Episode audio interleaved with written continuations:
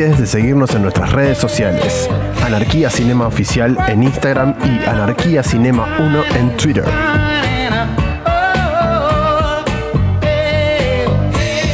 Buenas tardes, buenos días, buenas noches amigos y amigas. Bienvenidos a otro episodio de Anarquía Cinematográfica en cuarentena.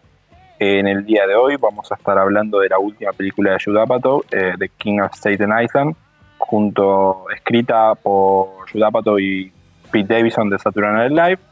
Pero antes de eso voy a saludar a la mesa de notables, que se parece a la última mesa de notables, que es muy parecida a la anterior mesa de notables. Igna. Muchachos. Eh, Santi, ¿te tenemos? ¿Cómo está la banda? Oh, clarísimo, te escucho, qué, qué buena conexión. Lean. Acá andamos, muchachos. ¿Cómo andan ustedes? Muy bien por acá.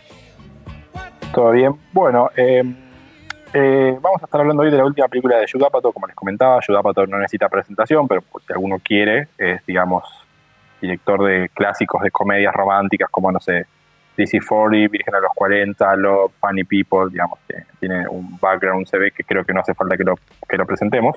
Tiene un, algún que otro hit, digamos. Tiene algún que otro hit, claro. Eh, para nosotros tal vez Pete Davidson no sea tan conocido, pero es una sensación, va, hace ya unos años que es muy conocido en Estados Unidos por ser uno de los eh, cast, eh, por ser un, regular de Saturday Night Live de los más jóvenes de la historia del programa. Creo que ya hace como cuatro años que está y tiene 24 años, o sea, 25, 24 años tiene él, por lo cual eh, allá es bastante conocido, tiene toda una historia de controversias y todo. La película en sí es eh, una especie de biopic de su vida, está dedicada al padre Pete Davidson que murió en los en, que murió trabajando de bombero en el tema de los, de los el ataque a las Torres Gemelas. Eh, la historia es básicamente una biopic de él contándote los arranques y digamos es, él hace de Scott un chico que tiene 24 años, vive con la madre, eh, no tiene un trabajo fijo, dejó la escuela, le cuesta mantener la concentración. Es un poco el, típico personaje antihéroe destructivo. Marisa Tomei es la madre de él, digamos, como el resto del cast para presentarlo. Tenés a Bill Burr para hacer de Ray, hacer el novio de, de la madre. Eh, Bell Powley, que es, hace de Kelsey, su especie de amigovia. Y después está la hija de Judah Apatow, Muda Apatow, que la conocerán por eh, Euphoria más que nada este año. Está Steve Buscemi, hace un papelito chiquitito. ¿Puedo decir algo de Steve Buscemi, por favor? ¿Eh? ¿Me dejas decir algo, de interrumpirte así abruptamente y decir algo? Loco, queremos la, la película pro protagonista de Steve Buscemi. Se lo merece, es un actorazo. Vamos a poner un hashtag pidiendo, por favor, una película que, que, protagonice él. No puede ser que siempre haga papeles chiquitos. Perdón, Ghost World, papá. Ghost World, ¿no la viste? Es buenísima. Con sí, bueno, pero una sola. Pero una bueno, sola, pero, boludo. No, eh, la de, ¿cómo se llama? La de eh, La muerte de Stalin. Esa también es un papel bastante importante. Me encanta su personaje eh, secundario en el Gran Pez. Es que siempre la rompe, pero siempre secundario, viejo. Dejémoslo protagonizar una. Y bueno, acá, acá, acá la verdad que está muy poquito. Eh, así que bueno, la película, la película creo que tiene, a ver, para contarlo un poquito, además de, digamos, no es solo contar el, la, la, vida de, de, Pete Davidson, este personaje que conocemos como Scott, digamos, sino también tiene un humor muy negro, un humor que te diría que está por arriba de lo que suele hacer Judapato, digamos, de, de, de ir a la parte, digamos, de, ir tanto al, al, humor negro, o sea, literalmente se, se, ríen de que el tipo no tenga al padre, el chiste cuando Sí, no... eso pasa en los primeros cinco minutos, ya te muestra por dónde va la película. Sí, sí, sí, sí. Eh, eh, también pasa por el hecho de que no hay un... O sea, lo presentan a Scott como un antihéroe, digamos, o sea, no, es un personaje, no es el, el, héroe, el carismático, digamos, es un tipo que no es que es consciente que tiene 24 años y vive con los padres y está mal, va con la madre, pobre, no solo eso, sino que cuando se entera que la madre, viuda, intenta rehacer su vida, se recontra recalienta, o sea, tipo, totalmente egoísta. Eh, y la, la hija, la hermana de él, que es Mudapato, se va a la universidad y él tipo no puede, o sea, y tipo la mina le dice, no me cagues la universidad, ya me cagaste la adolescencia. Eh, y es como que él no es consciente de todo eso. Pero bueno, la, la, película nos va a llevar por, por, por, el momento de maduración que le toca o no hacer a Scott. A mí particularmente, ahora le empiezo a preguntar a ustedes, a mí particularmente la película me gustó, me gustó, digamos, me parece que el humor que, que, que le agregó Pete Davidson, que, no tal vez no es el de siempre de Judapato, me parece que queda bien. Y Joe D'Apato tiene eso que a mí me gusta, que es el tipo te cuenta historias simples de manera entretenida. Me pasa ahora con Glob que la estoy mirando de vuelta. No inventó nada y me divierte. boludo. Así que, a ver, por ejemplo, Santi, a vos, ¿qué onda? A mí me gustó la peli. eh, celebro que Pato haya salido de- del tono de sus películas de siempre y, está haciendo esta que, si bien tiene su sello, no me parece que es un- un- una película referente a su estilo, pero sin embargo está muy buena. Eh, pero tampoco que me volvió loco, ¿no? No es que me parece que no, no- no rompe ninguna barrera, no transgrede, no, no inventa nada nuevo, como dijiste vos, pero sí, está bien. Ok. Leam, A mí la verdad me, me gustó mucho. Eh, hacía rato que no me sentaba a ver una peli y digo, uh, qué bien, la pasé bien todo el rato de la película, en ningún momento la pasé mal. no, posta, posta, sí, la disfruté mucho. Y me parece que el- hay dos cosas que dijeron ustedes que, que estoy de acuerdo. En esto de que esa característica que tiene Apatow de contar historias simples, pero hacerlo muy bien y muy entretenido.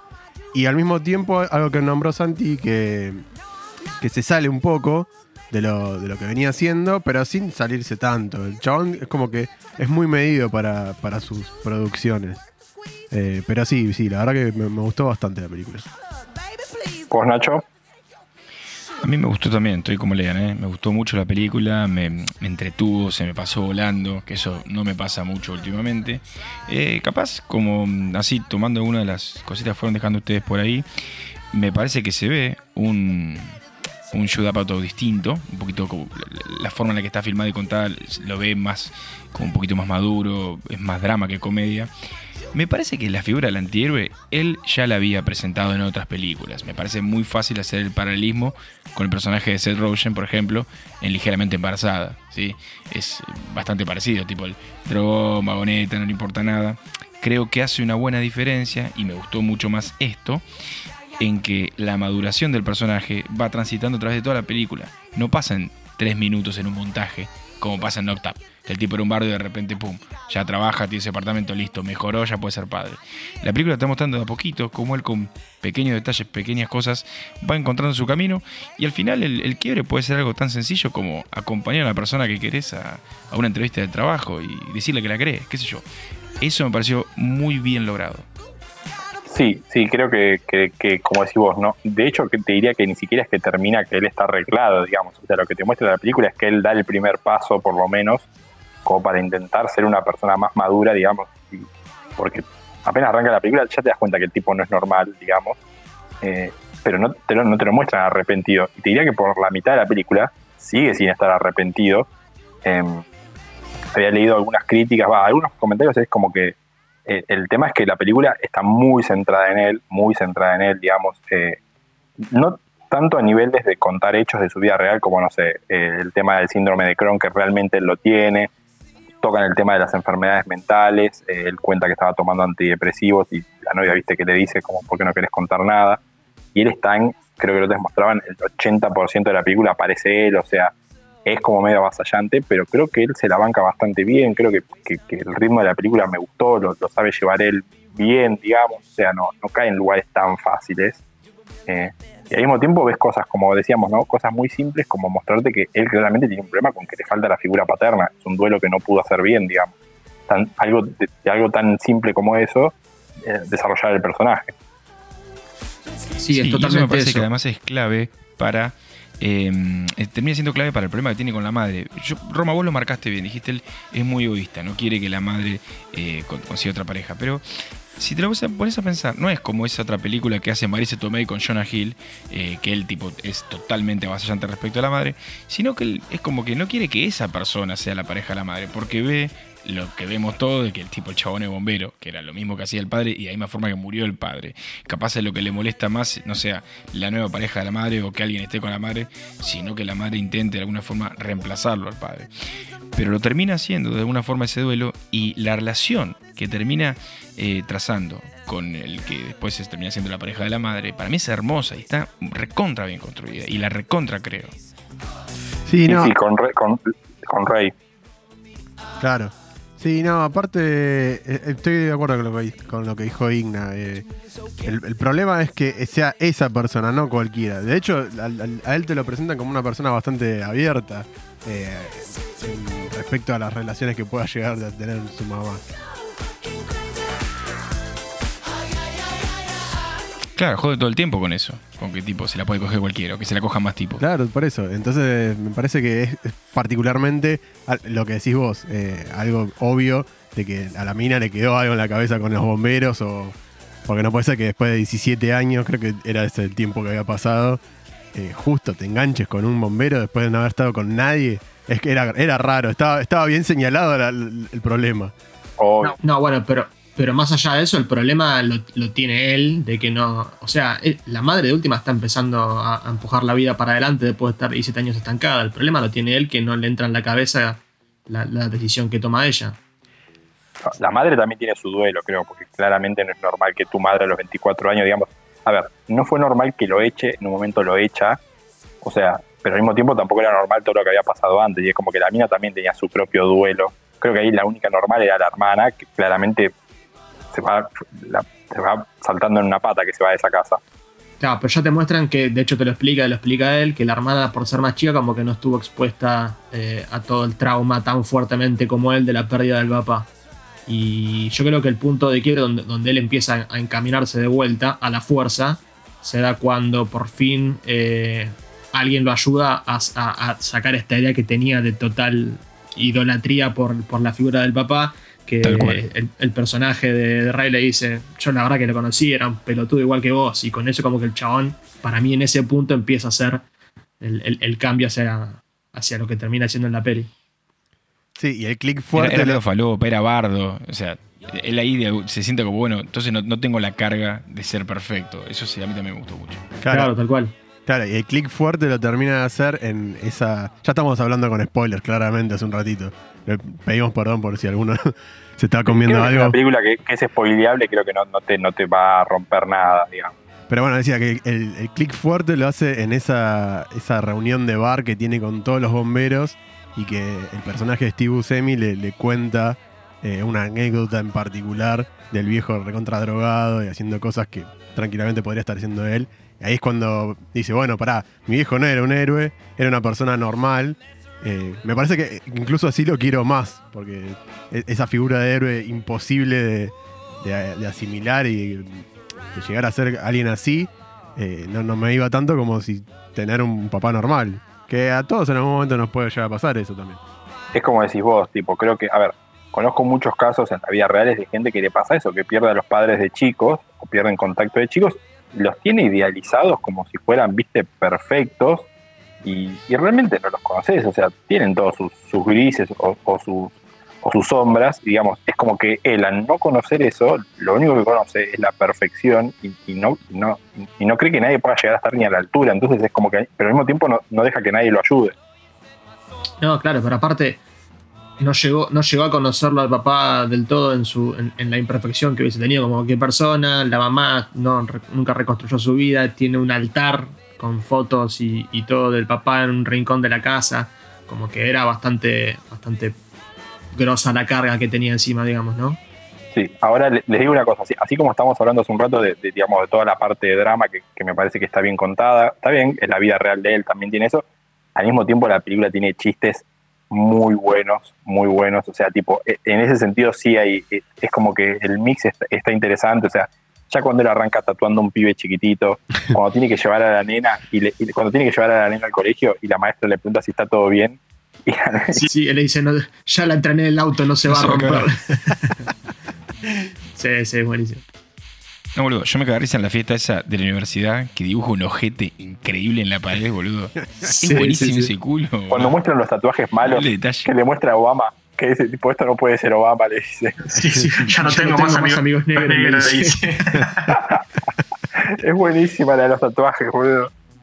Sí, todo, todo el grupo de amigos de él es, es muy bueno.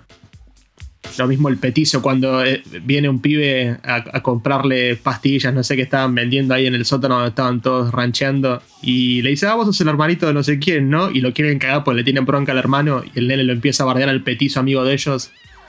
Onda, nosotros le insultamos, vos no le insultás. Y lo gracioso es que al final la mina que lo gastaban ellos, que supuestamente era un catfish, tipo de la mentira, que. Sí, que- era real, no lo pueden creer. verdad. Eh, lo ven en, en- en la cárcel, lo iba a ver. El gag de la música de The Office fue genial cuando él llama al otro, ¿viste? Sí, para avisarle y todos los suena, y ringtones. suena el intro de The Office. Bueno, esa escena, la de la del robo. Me parece que medio que no, no hacía falta, pero la verdad es que está bien hecha y tiene esa- esos momentos graciosos que, que terminan de cerrar. Pero para mí, eh, como que le suma algo que no, no, no hacía falta. Ya era lo suficientemente dramática la vida como Es para que- tener esa, esa escena. No, Está para, bien lograda. para mí no, no, no sobra muestra esa que escena, porque te muestran que lo que. O sea, es un ejemplo de lo que le pasa toda la vida. El chabón está ahí siempre a la borde de hacer una cagada y porque le agarran estas locuras por todos los problemas que tiene, va y toma la mala decisión de mandársela a esa cagada.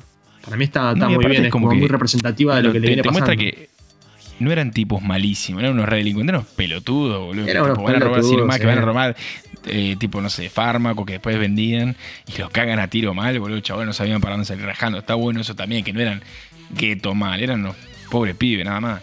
Claro, Me claro. gustó la música, me gustó la música de la película. Eh, Uy, sí.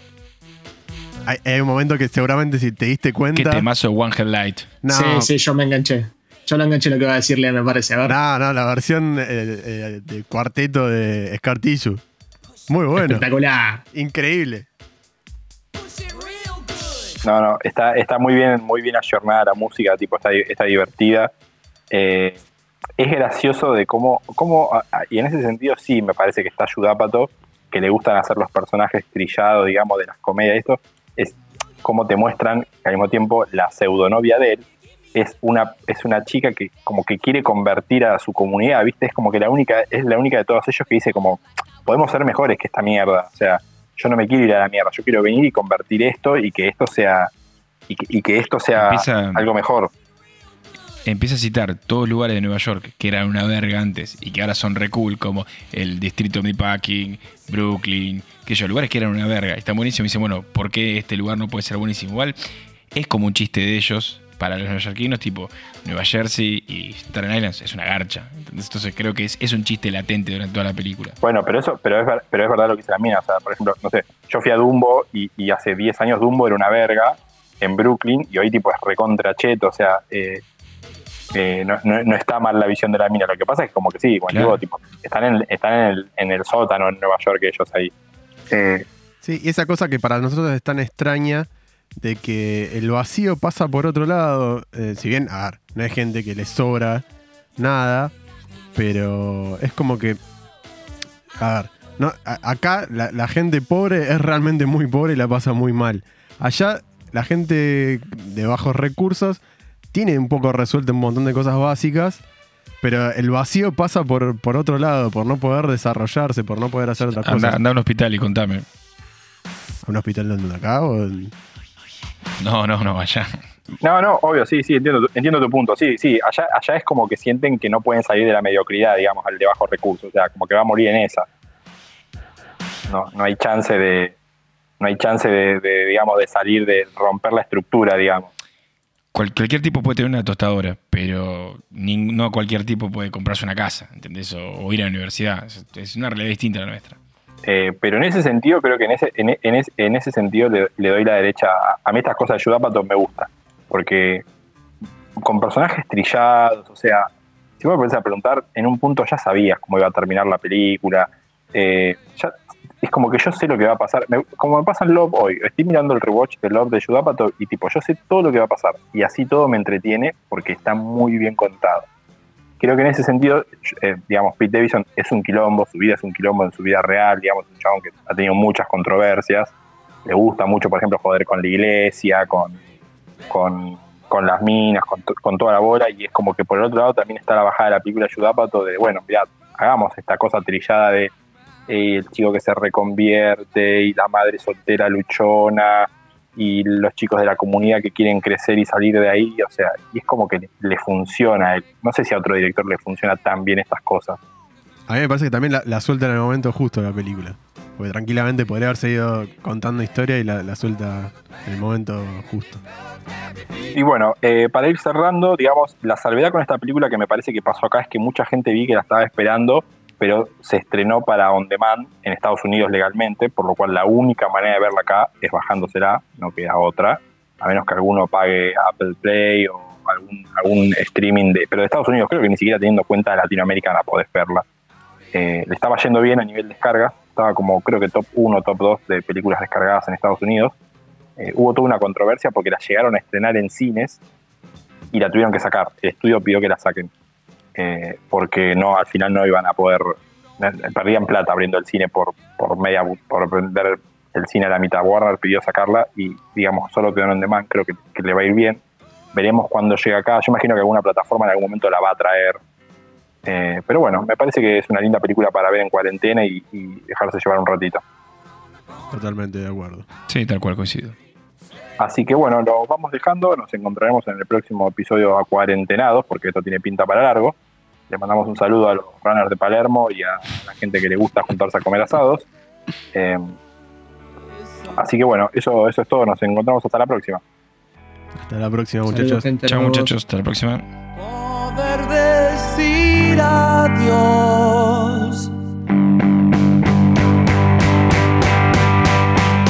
crescer.